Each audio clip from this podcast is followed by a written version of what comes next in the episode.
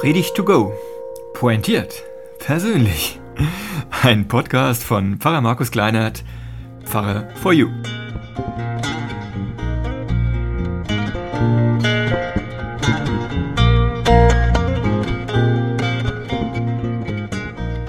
Diesmal mit dem Teilen bei den ersten Christinnen und Christen und so, wie schwer das war und wie gut vielleicht auch.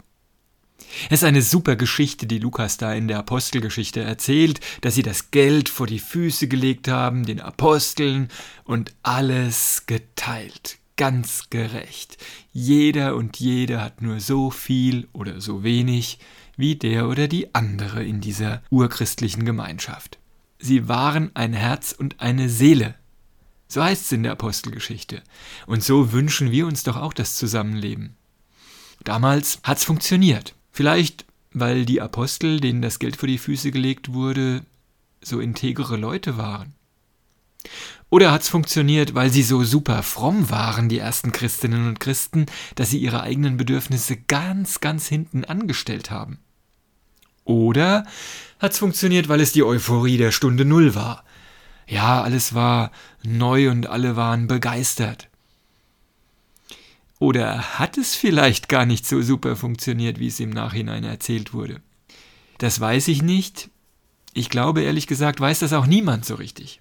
Das ist auch nicht entscheidend. Entscheidend ist, dass es eine super Geschichte ist, dass die da alles geteilt haben. Und entscheidend ist die Idee, die dahinter steht. Die ist nämlich gut.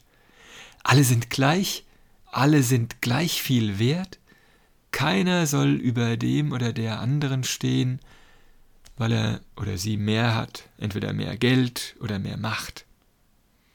Naja, im Sozialismus, der ein ähnliches Ideal umzusetzen versucht, waren am Ende immer die gleicher, denen das Geld vor die Füße gelegt wurde, also die entscheiden konnten, was damit passiert.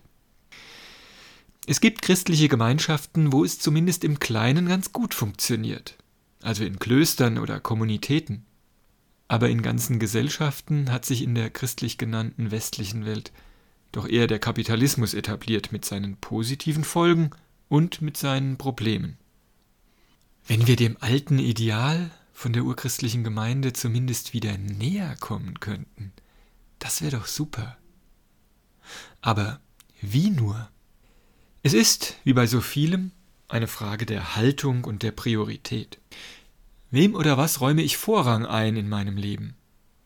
Jesus hatte, zumindest in der Zeit, in der er in Galiläa umhergezogen ist, kein geregeltes Einkommen.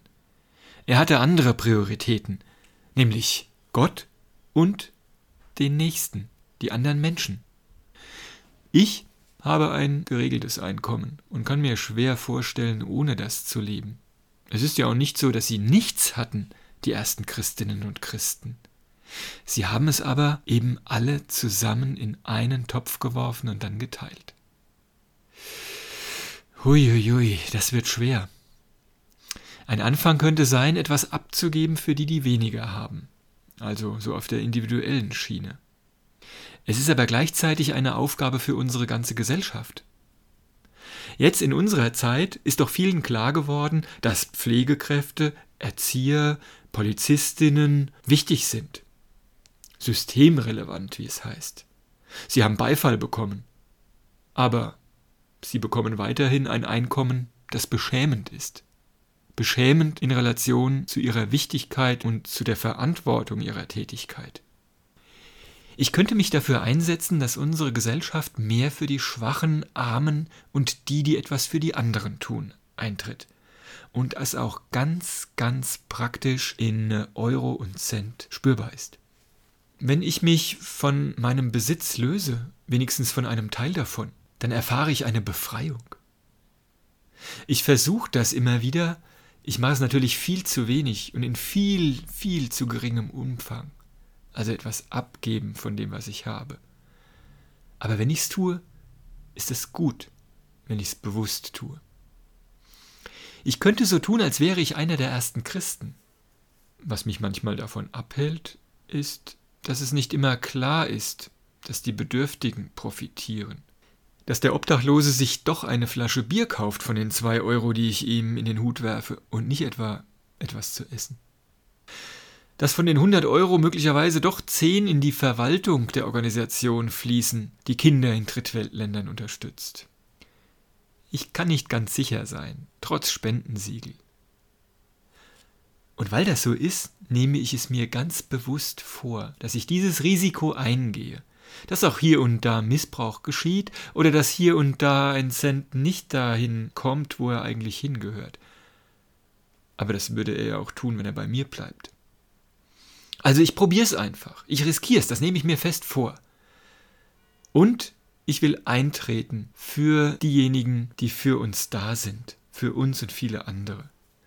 Wenn ich beides tue, auf der individuellen Schiene meinen Besitz geben, mein Geld geben, für etwas Gutes, für etwas Sinnvolles, und auf der anderen Seite für die vielen mit Worten und Taten eintrete, die wichtig sind, die Unterstützung brauchen, dann fühle ich zumindest ein bisschen von dem, dass wir ein Herz und eine Seele sind.